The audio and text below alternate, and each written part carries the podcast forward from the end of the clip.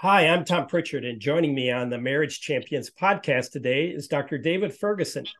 David and his wife, Teresa, are executive directors of Relational Values Alliance and the Great Commandment Network, serving churches throughout the world with resources and training for deepening imp- intimacy with God and others. He's also the founder of the Center for Relational Care. David's graduate work is in theology, counseling, and social sciences, focused on the Great Commandment principle and its impact on relationships, ministry, and culture. He's earned a master's in education from Southwest Texas University, as well as doctoral degrees from Oxford Graduate School, where he is a member of the Society of Scholars. He's developed the intimacy therapy model for counseling, and David is the author of numerous books.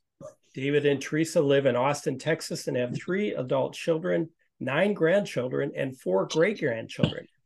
Wow, that's great. Um, thanks for joining me today, David. Uh, you've been looking at all, all, your websites and you've got books packed with information on strengthening marriage and developing relational skills in uh, companies and communities. But let's start out with your background, uh, your journey, uh, what brought you to where you are now, and got specifically got involved in the whole marriage area. Sure, great to be with you. Yeah, you know, uh, my wife and I will normally start with um, kind of a crash course in doing marriage all wrong. Uh, we got married in rebellion when we were 16 years old. Um, and wife would normally say tears at her wedding, but they were not tears of joy uh, out of our parents. And uh, so um, we, uh, only right thing we did, uh, kept going to school. I had one more semester of high school to uh, finish. And um, so we did that. Uh, our little hometown in the panhandle of Texas actually would not let you uh, finish high school as a married couple, uh, lest you corrupt the other kids. So we actually had to move 30, 30 minutes away to uh, finish high school, but uh, did that, kept going to school. Uh, but those first years were very challenging. I used to say five or six really challenged. My wife say no, at least 10 to 12 were challenged, but that's the way we kind of got started, came to faith in our early 20s, Tom. And that made a radical change. But we didn't get off to a good start, and yet uh, God was faithful to draw us to Himself during the Jesus movement and began to make progress after that. So, what uh, what was your course then? Uh, where did you think you wanted to be when you grew up, so to speak? That's a great question.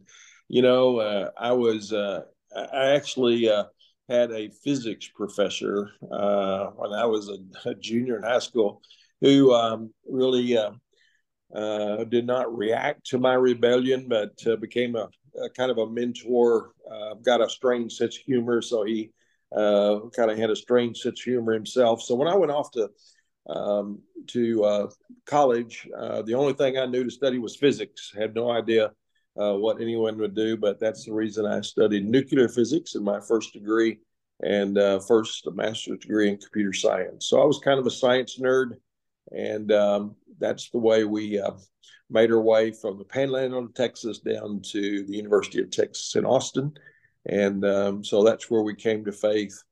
And uh, so we, it was the furthest thing from relationships in my initial education work. That's for sure. So, so then, how did you end up moving into the whole marriage space? You've written books and developed a theory or a, a practice, a therapy practice. Yeah, you know, after coming to faith, uh, it was obvious. Uh, I asked my wife one night, probably 10, 11 years into marriage, Teresa, do you love me? And uh, she said, David, I don't feel anything for you. I just feel numb. Wow. And uh, that was a real wake up call. And trying to figure out now that we uh, have a relationship with the Lord, how do, how do we make this marriage thing work? And uh, so that challenged me to begin to think about um, something a little more relational. So that's actually what embarked me on uh, the uh, the thoughts of, of, of trying to study marriage a little bit more, uh, read a lot. She and I read a lot of books on marriage, and um, and then ended up going back do another graduate uh, degree in in uh, counseling. I like to say that in order to uh, to try to figure my wife out, I went back to school. Uh, I only realized I was the one that probably needed to be figured out. So uh, that's actually kind of the journey that got us thinking about uh, more relational things. And so she and I started to work on our own marriage, trying to help a few other couples. We were doing actually student college ministry at the time. Uh, and those college students started getting engaged, and then those uh, folks started looking to us for premarital counseling. So we were having to immediately practice everything we were learning in our own marriage, and uh, so that kind of got us off into the relational world, and uh, was a was a great uh, great journey, obviously, to begin to find the healing in our own home that we needed, and then try to pass along a few of those uh, biblical principles to others. So, I don't know if we can talk about the intimacy therapy. Uh, you know, some of the things you've learned. I mean, what what did you see that you were doing wrong that led your wife to say she had no feelings? Yeah, you know that that's a that's a great question. You know, some of that was very behavioral and practical. You know, like I had no idea what a good apology sounded like. Um, you know, um, actually, on our honeymoon, uh, one of the stupid stories we tell in our seminars was um, one of my 16 uh, year old friends, Stanley, came knocking on our motel room door on our honeymoon and uh, wanted to go play pool. He and I played pool and drank beer all the time. And so I actually went to, to play pool with Stanley on my honeymoon, left my wife asleep. Uh, no note. My wife wakes up, no husband, no note she walks eight block home. So that's how we started our marriage. And I think my response when I didn't find her, I went to her house. Sure enough, she's there. And I think my first attempt, Tom, at an apology was something like, I probably shouldn't have done that. Let's go. Uh, so I had no clue what apology was. So it was a lot of practical things like that that we needed to learn of what it meant to really experience godly sorrow and uh, and really to admit wrong and to request forgiveness. So some of it was practical. The other part of it was really more we've come to say theological. Um, and just one of those examples would be, you know, my subsequent studies, the idea that um, the first human crisis in the Bible uh, was not, as I had been taught in a lot of my uh, early faith journey, the first human crisis was not sin. In Genesis 3, it was actually aloneness. In Genesis 2, and that's a theological issue to kind of see people as both alone and sinful. And so, to your question, a part of our my journey personally was to realize that um, I had, for a variety of reasons in a lot of different ways, left my wife uh, very, very alone in so many different ways. And uh, so that was a, an important wake up and that a part of what marriage is all about is the rest of Genesis 2.18, I will create for you a helpmate. And uh, so it seems like one of the first intended reasons for marriage from God's point of view is that uh, we not be alone uh, relationally and so uh, that was an important part of our journey. So some of it practical, like how to apologize, uh, but also some of it very much theological. So, you know, and you've developed something called, you know, intimacy therapy. Maybe talk a little bit about that and how that's practically works out in a relationship. The, the emphasis on intimacy, for instance. Yeah, sure. No, I really will. I, will give you a quick story. Uh, my during my my uh, wife and I's then journey uh, of uh, studying counseling and helping relationships. We had two psychiatrist friends that we had met, Frank Minirth and Paul Meier. Some of my studies, they asked us to help with uh, Christian psychiatric clinics. So we helped start a number of Christian units in in uh, Texas and uh, over into Albuquerque, New Mexico, and others. But our specialty was working with uh, ministry leaders in crisis. So a lot saw a lot of the pain uh, of relationships and attempted suicides and moral and ethical failures and all those different kinds of things, but they all seem to root back in, uh, if you will, the not good of aloneness that uh, we can be spiritually alone without a personal, intimate relationship with God. But we can also be interpersonally alone. And uh, so that was an important journey for us during those years of working with a lot of folks in crisis.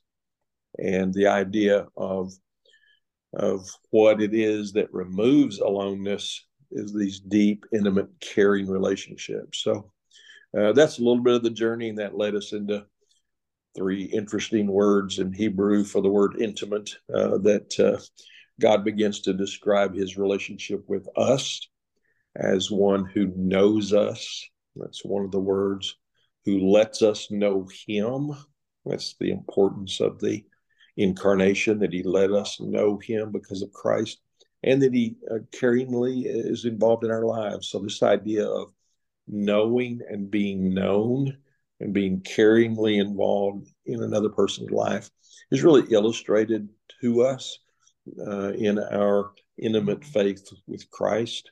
And it models for us how we can know and be known and caringly involved in the life of our partner.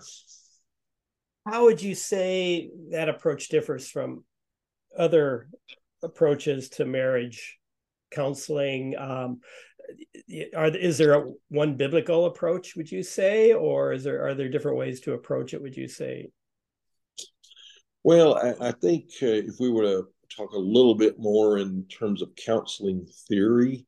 Uh, there obviously is a number of theoretical counseling approaches out there of you know what's called cognitive behavioral of you know we've got to think the right things we've got to behave the right ways.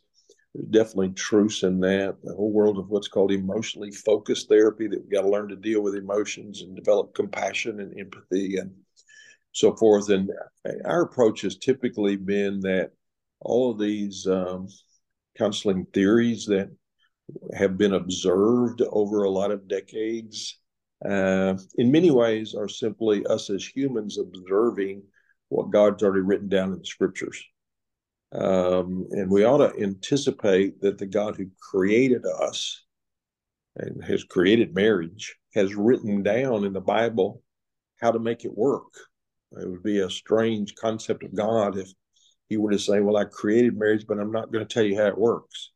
So, uh, our premise has been a pretty uh, uh, solid approach on the sufficiency of Scripture. So it just a matters of let's let's get deep enough into the Scriptures to understand it. So with that in mind, uh, there's a lot of emphasis in what we do that definitely is related to taking thoughts captive and healing emotions and and developing a set of disciplines and behaviors.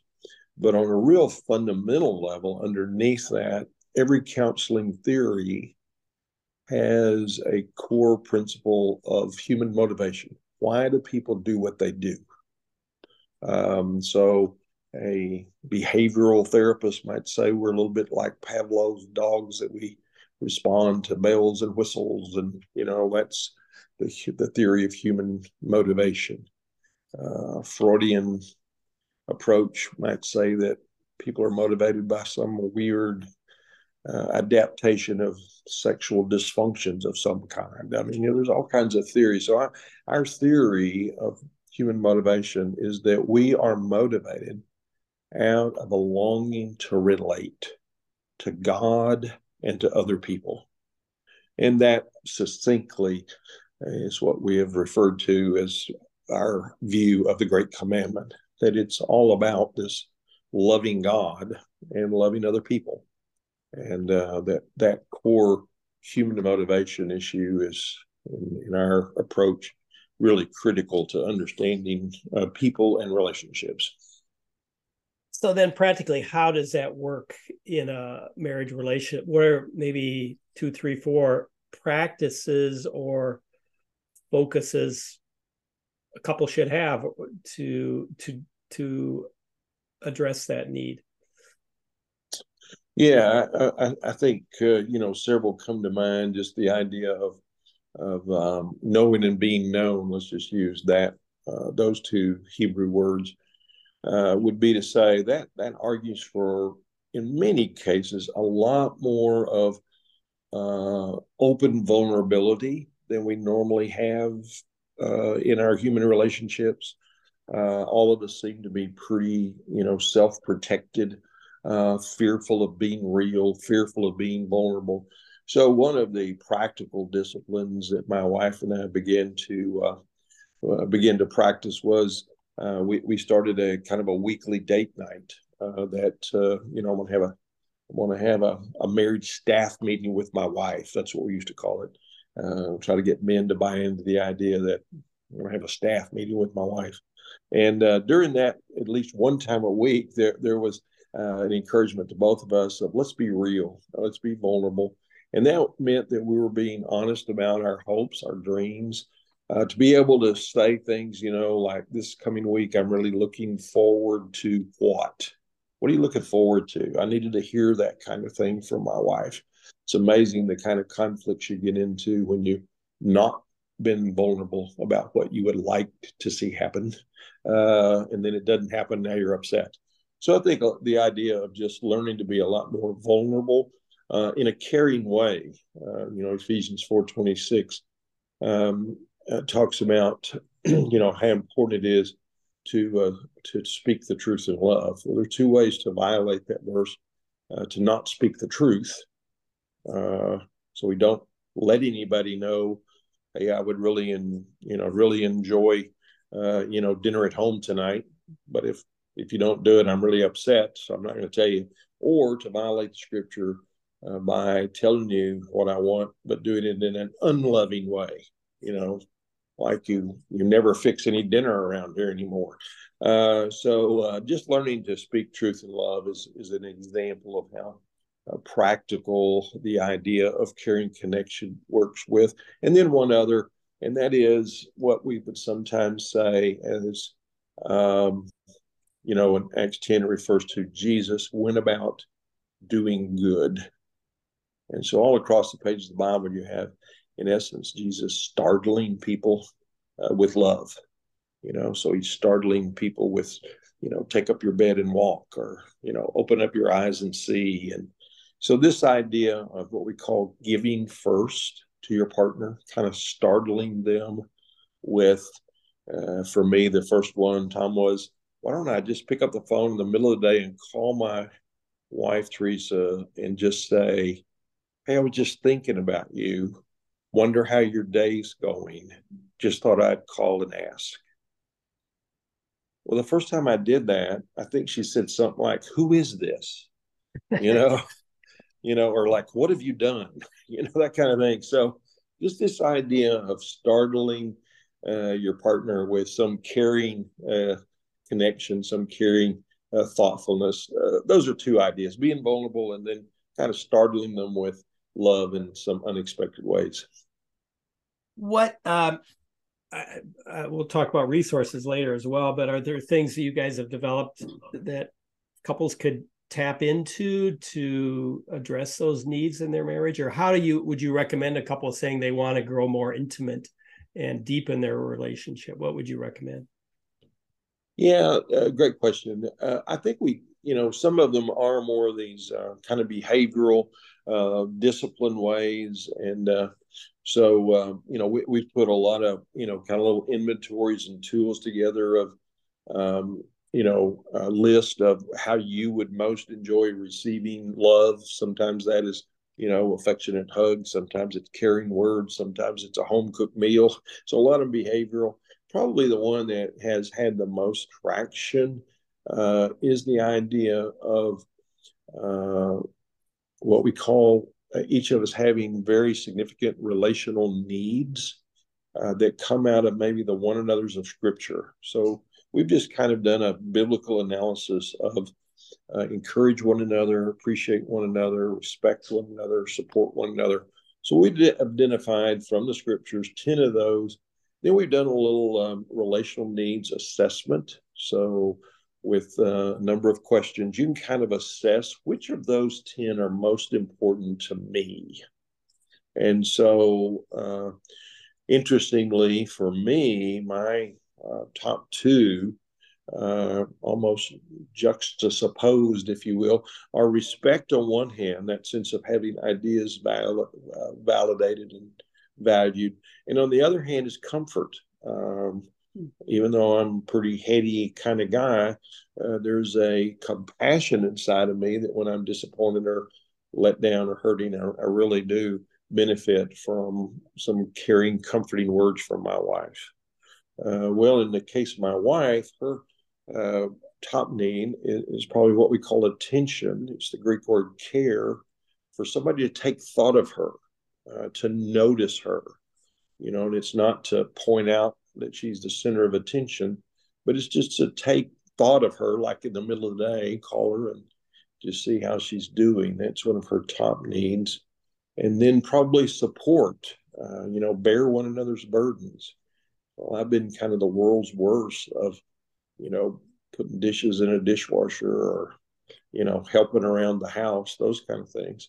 So it really helps a lot to just kind of know one another on those levels so that our marriage has been much, much improved over her realizing that it, it's helpful for me to sense my ideas are valued and and for her to be sensitive to those times when I might be uh, down to express compassion and very important for me uh, to take thought of her uh, to show her that kind of attention as well as look for those practical ways of you know i have got to where i'm you know i'm in i'm kind of in charge of of uh, putting milk and sweetener in her coffee in the morning when i get mine. You know it's like that's that's one of my supportive roles uh, when it's time to go to bed i'm i'm in charge of getting out the the uh, you know the, the the pills for the evening uh, for both me and her you know? So it's like i've got some kind of supportive roles but in the big scheme of things they're really little things but to her they're huge.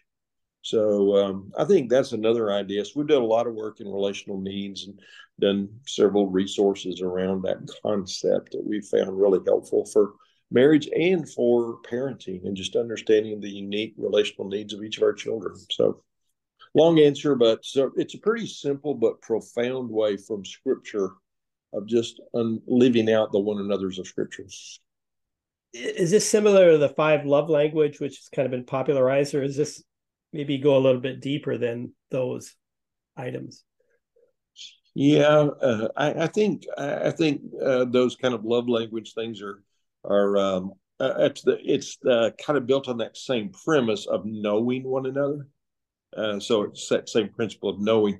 Uh, ours is again, I've, I've kind of got this strange thought that it's got to be, uh, we've got to have this sufficiency of scripture foundation. So if I can't point to it in a Bible verse, uh, then I, I, don't, I don't put a lot of stock into it.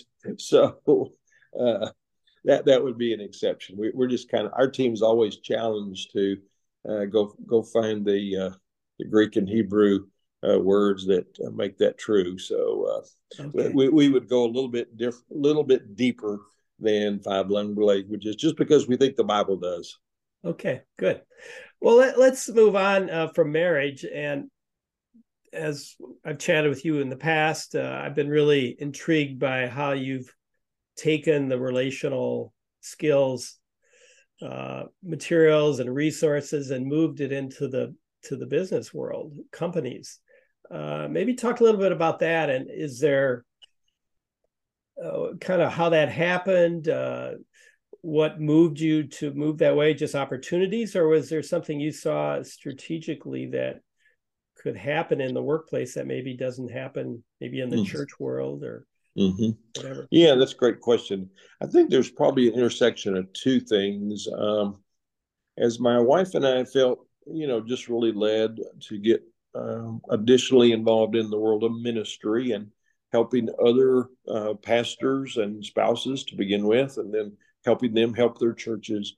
That whole world of what we call greatcommandment.net is a nonprofit um, a world of of, uh, of a ministry. Uh, but then we had experienced by our late 20s uh, more than our share of uh, nonprofits who existed on the basis of fundraising. Uh, and not that there's anything wrong with that at all. Uh, we support a lot of different ministries and charities personally, but we really had an impression uh, from, again, I go back to my sufficiency of scripture, impressed one day, both of us actually, over the course of two, three weeks, in a passage in First Thessalonians chapter three, where the Apostle Paul writes to the church to say, um, "I would labor day and night, not wanting to be a burden to any of you." Mm. And many believe that you know Paul, you know, had a side hustle, we would call it today, uh, that he worked in order uh, to not be a burden thus he could give away his time in ministry. That was a real impression to my wife and I, and so we uh, entered into in our late twenties with that idea that uh, that God probably wanted us at least uh, to work kind of in both of those worlds. So uh, we we began a work first of all in a for-profit counseling center. So that's where the Center for Relational Care actually came from.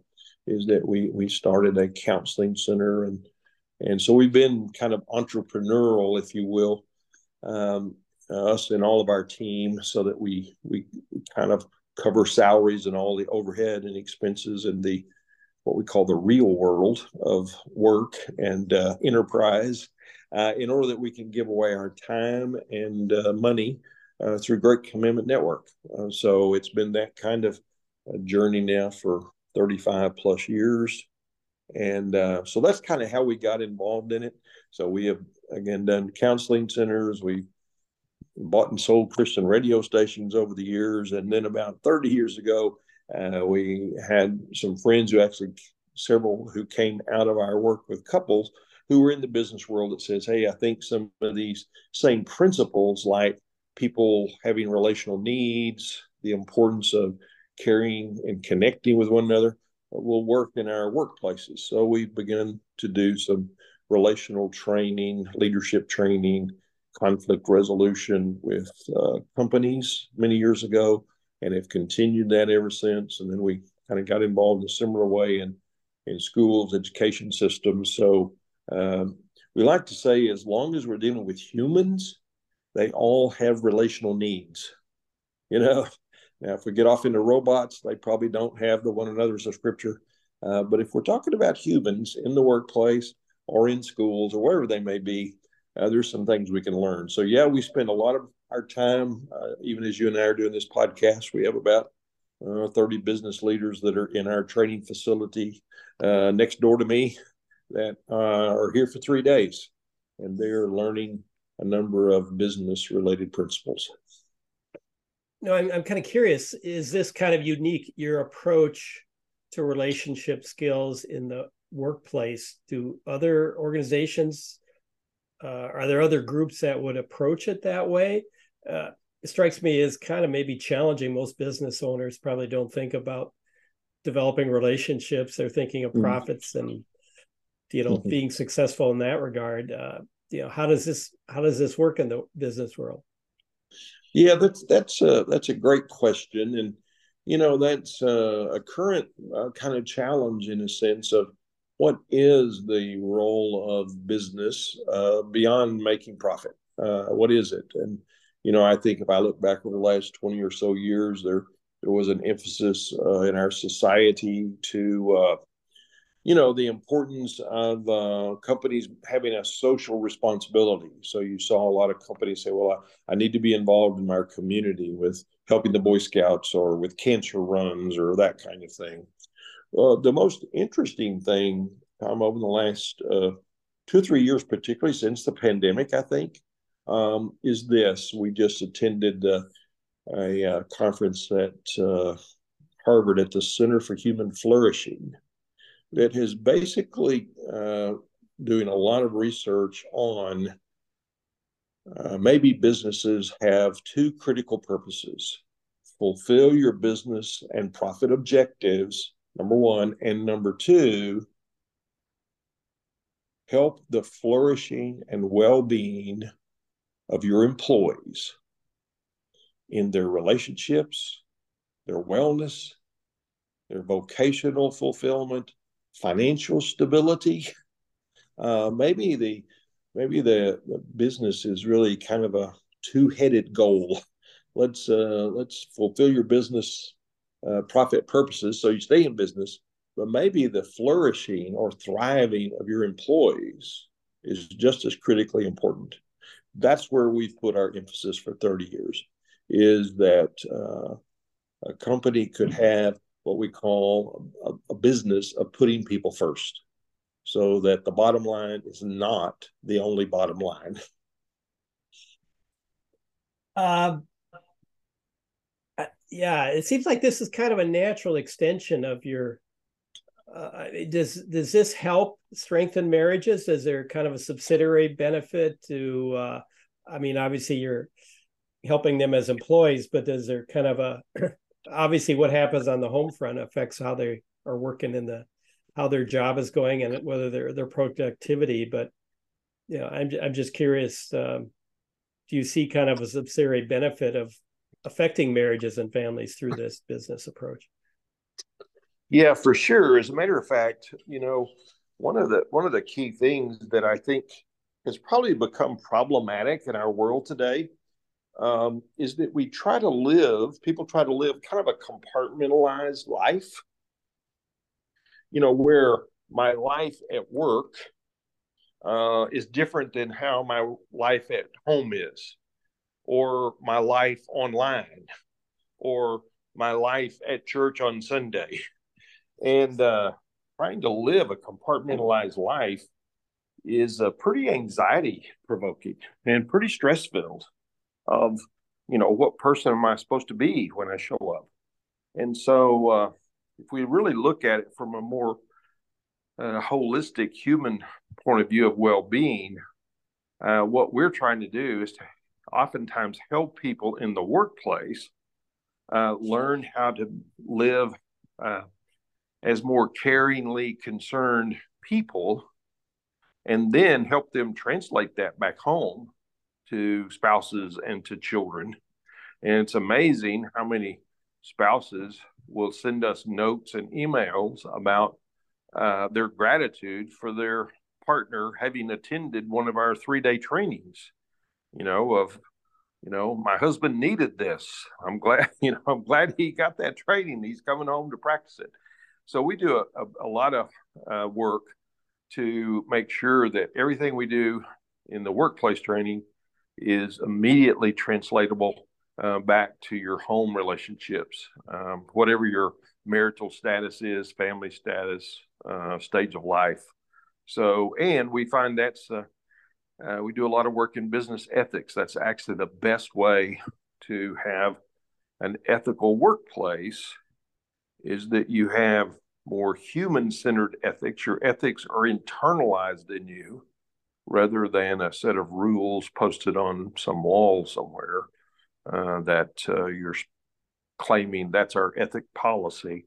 Our ethics need to be internalized, and that, that happens when we're the same person uh, in every aspect of our life. How does how does this work out practically, or look in a company? Uh, you know, I'm thinking you've got companies with hundreds of employees, and you know, digging into relationships is a pretty intensive, you know, process. How, how does this play out? Yeah, it, it is. Uh, we always uh, in our our work, the criteria is always we we have to start at the top. Uh, so we have to start with uh, you know with leadership teams, executive teams, whatever you want to call them. Uh, we get a lot of inquiries of companies wanting us to come. I might say fix their employees, and we don't we don't do any of that. So we'd be glad to start with you. um, and so it's it's definitely first of all something that must be experienced and then lived uh, from the key leaders uh, so that the the principle is it's more caught than taught. And so uh, the workers need to uh, kind of experience if you've had effective training in some of these relationship principles your your employees should experience the following week or the next two weeks uh, hey my supervisor seems to be different they seems to be you know, more great, great, grateful, or they seem to be more appreciative, you know. So you begin to, uh, you know, work work in that way, and then then you're kind of at a next level of training within an organization, and then you take it more broadly. We put together team meeting uh, ideas where we begin to facilitate. Uh, leaders being able to take the principles down to their team levels in uh, different settings. So um, it, it's really a multiplication strategy. Uh, but once you live it, it's pretty easy to multiply.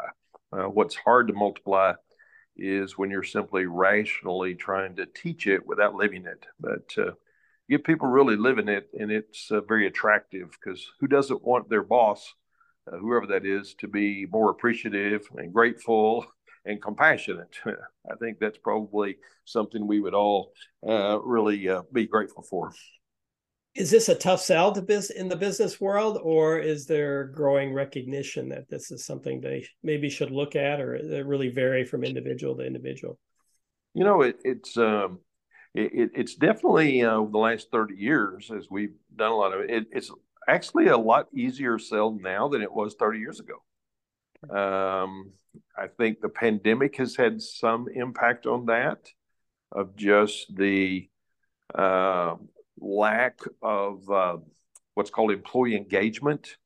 Uh, there's a lot of research that that uh, employees are not engaged fully in the mission of an organization uh, if they're not in carrying connections with others in that organization. So I, I, think there's a growing recognition, and then the idea that I mentioned of um, uh, employees who are experiencing more uh, well-being and flourishing at work are more uh, engaged in that mission. And some of it's probably generational. Uh, there's a pretty set of interesting research from gallup uh, recently that would say you know our our younger let's say gen z uh, folks are looking for a career a cause and a community when they look for a job well, that's a pretty interesting set of criteria. That's that's not what I was looking for when I got my first job. It was I wasn't even looking for a career. It was like, you know, I want to get paid at the end of the week and hopefully in cash, you know. Uh, but I think our younger generation, this idea of I'm looking for a cause beyond a job. So it's like, what's the purpose beyond this uh, this company? And then community. They want relational connections in the workplace. So I, I think some of it is being driven by younger generation's awareness that there's more to there's more to a job than just a job. Yeah. What is are you able to measure the benefits to a company, or is that is it kind of uh, more of a qualitative than a quantitative changes you see in a company, which goes this yeah. way? Yeah, no, great question. Uh, you know, pro- uh, the answer, a short answer is uh, given uh, enough time, we you, we usually say uh, within three years, you should be able to see quantitative uh, impact in either or top line or bottom line. For example, uh, the easiest one to see most most of the time in most organizations is uh, reduced turnover, right? In other words, uh, we've seen that dramatically in many companies we work with. So that rather than spend an enormous amount of money in in training and preparation for uh, incoming employees, only to find that they quit after two years and you know hundred thousand dollars invested in their training, uh, that uh, you can reduce that turnover rate uh, dramatically. Uh, and then, secondly, uh, with the application of these relational principles um, outside the walls of the business. We call it exceptional customer experience. Once you begin to take these relational principles outside the four walls, uh, particularly of a for profit business, uh, you should see uh, some impact on the top line uh, of a company. So in both of those cases, we we definitely have quantitative examples of that happening um, in both uh, in in both of those areas. So definitely qualitative. Uh, you know, there's a lot of instruments out there. There's a great places to work instrument that's used in a lot of companies where you get qualitative uh, feedback on how our our employees experiencing us as a company culture so we we and we and we recommend that kind of qualitative feedback from your employees at least maybe annually, biannually.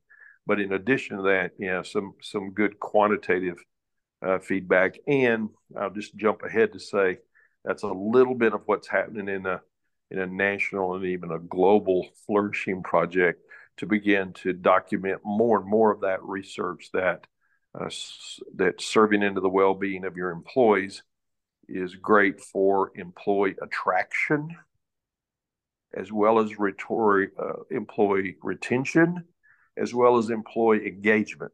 So those three things have tremendous financial impact. Employee attraction uh, in a real tight labor market that's a big deal and so employees begin to be attracted to a culture that is relationally attentive, and they are much more likely to stay.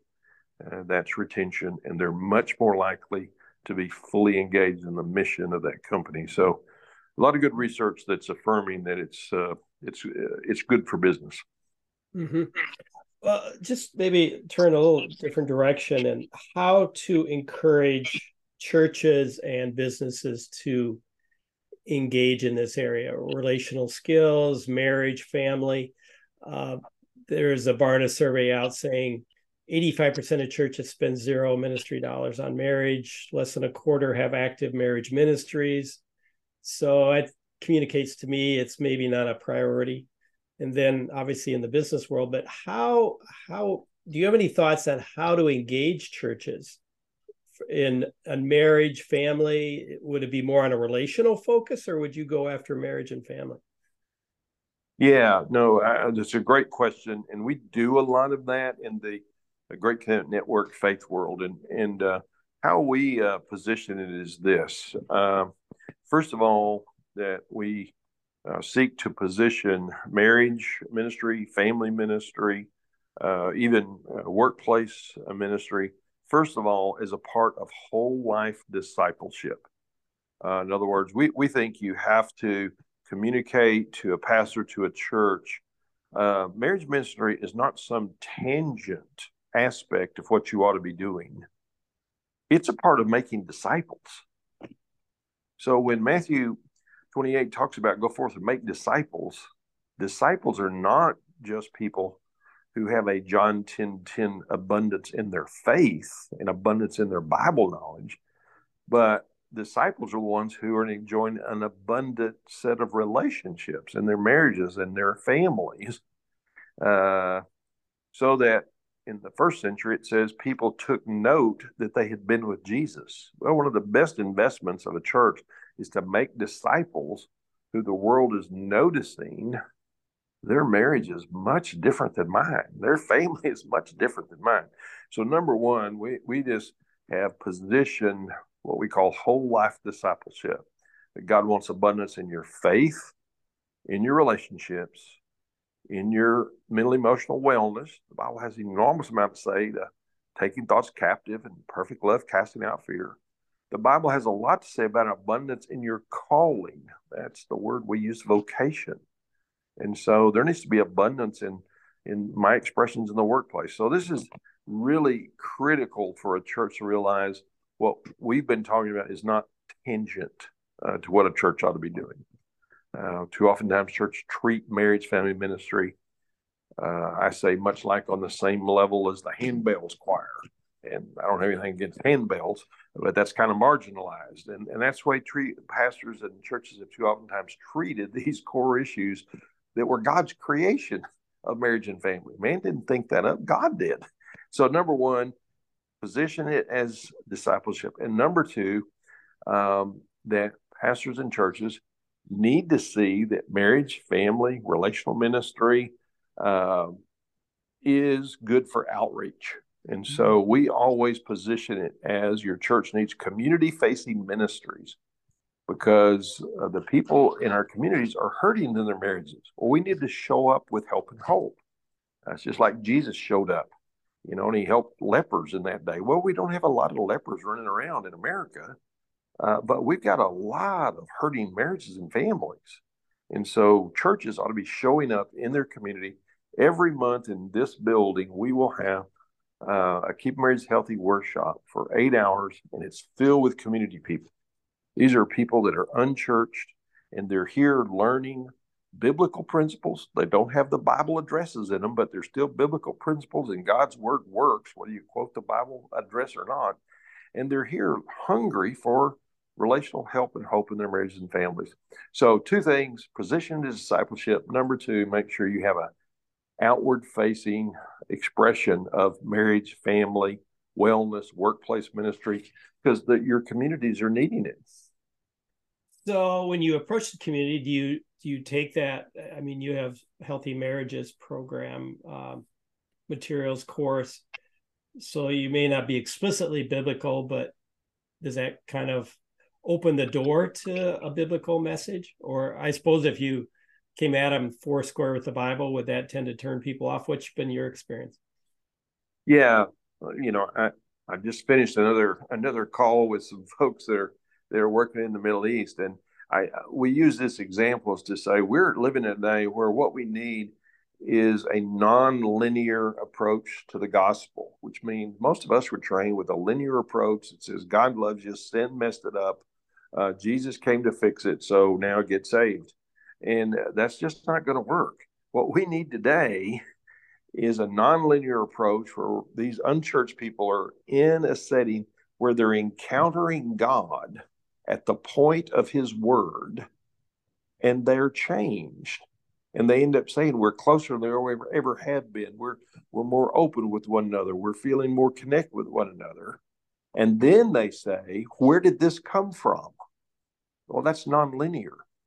They've already said it worked. You're not having to argue about the bible works. They've already said whatever that was uh, when i apologized to my partner or when I expressed compassion, that worked. And now they're saying, where did it come from? Well, it came from this book called the Bible that God mm-hmm. wrote. Well, that's a whole different approach to how you present the good news of Jesus. And um, and and that's what that's what's working. And so that that's our approach to helping churches um, in, in a in a in a different world, particularly in kind of a increasingly post-Christian Western world you know, my thought with churches is uh, the pastor is really key. Um, they're kind of the gatekeeper, and unless they have a vision for this, it's not going to happen. And I've always thought that the key may be working, encouraging them. I, I've kind of said, you know, pastors are too busy; they don't know what to do. They're a little bit afraid of controversy. If I get into marriage, I get into cohabitation, divorce, gay marriage issues, singles might get upset with me. And also their own marriages maybe aren't the best place. Maybe that's the, the key one but maybe i've thought maybe working with pastors encouraging and supporting them marriage would sensitize them to mm-hmm. potential mm-hmm. for their congregation and beyond. Yeah very much so. That's uh, you're you're totally correct there. Uh, that's why I'm, uh, years ago 30 something years ago part of the the strategies of Great Commandment Network are called Galatians 6 6 retreats just for ministry couples versus let those who are taught the word share good things with those who teach the word. So there ought to be times in the lives of those pastor couples where they who teach the word receive. So these are gifted two day retreats for ministry couples um, that uh, God creatively with different partners, denominations, city networks. Our team has been supporting that now for 30 years. We've had 15,000 couples go through those wow. uh, from 53 countries of the world. Uh, we will have probably 10 of those every year in different parts of the U.S. Just finished two in Argentina last month. And so that is critically the place to start um, because that gives pastor and spouse adequacy in their own marriage, the testimony of, of additional intimacy and abundance in their own marriage, and they begin to catch a vision for marriage as discipleship and marriage as outreach. So, great place to start. And uh, you can find a little bit more about that at our greatcommandment.net um, uh, site. Uh, but uh, that's exactly the place to start in our in our work is is definitely there. Well, let's finally let's touch on something uh, you shared with me recently um, about your community-wide relationship skills work. Uh, you know, it's you're not It's not just the church, but it's not just business, but it's also the community. What's what are you doing in that area, and how's that working? Yeah, you know that that's kind of the ultimate expression of this uh, work called relationalvalues.com, which is say if you take the same set of relational principles we've been talking about, that we're talking about humans, they all have certain relational needs. When we are uh, less alone, we're caringly connected, better things happen uh, than without caring connections, bad things happen. You take that set of principles and you begin to say, what if those principles were being lived out not only in the in a in a certain number of churches and the faith community, but what if those uh, same principles are beginning to be lived out in homes? So now we're engaged in a lot of the nonprofits and and folks that are working with uh, folks in the community, and then in uh, the the workplace. Uh, so with Chamber of Commerce begin to offer these kind of relational skills to businesses. And then in the school system, uh, tremendous opportunities in the schools today to be able to say, increasing caring connections among our students brings down stress, anxiety, brings down suicidal referrals. Um, and so uh, once you put together the same set of principles at home, at school, at work, and in faith, you can really see uh, community transformation uh, on an important level. So, yes, we've been uh, testing that in a number of metro areas with some great results in uh, everything from uh, better mental health among students to uh, you know better employee retention in the workplace to better more productive outreach by churches. So yeah, that's a that that ultimately would be a great combination of everything we've talked about today as it relates to faith communities, our homes and marriages, uh, workplaces, all the way out into our school systems. Well, that's great. Well, thank you so much, David, for being with me. Um, if somebody wants to get a hold of you, find out more about your work with marriage, uh, relational skills in the marketplace, community, business, uh, where can they go to get more information? Yeah, you know, the greatcommandment.net is the uh, ministry website, or they can email info at greatcommandment.net or relationalvalues.com is where we do everything that relates to the workplace, schools, our uh, community facing work with marriage and family relationalvalues.com, or they can email at info at relationalvalues.com. Uh, uh, both of my daughters work with my wife and I in this area, and those info emails go directly to them and me. So we're a family team that's uh, pretty well connected to whoever might be looking for us. So feel free to check us out online or or email us. We look forward to being supportive any way we can. Well, uh, any final comments, thoughts you'd like to leave our listeners with? No, I appreciate your heart for uh, those things that uh, God has ordained. And He has ordained a relationship uh, with His Son through Jesus Christ, and He's ordained this relationship. It's not good to be alone. Therefore, I'm going to create for you a helpmate. He thought up marriage. It was Him who said, Go forth, be multiply. Um, children are gifts from the Lord. So families he ordained. And in Matthew 16, upon this rock, I will build my church.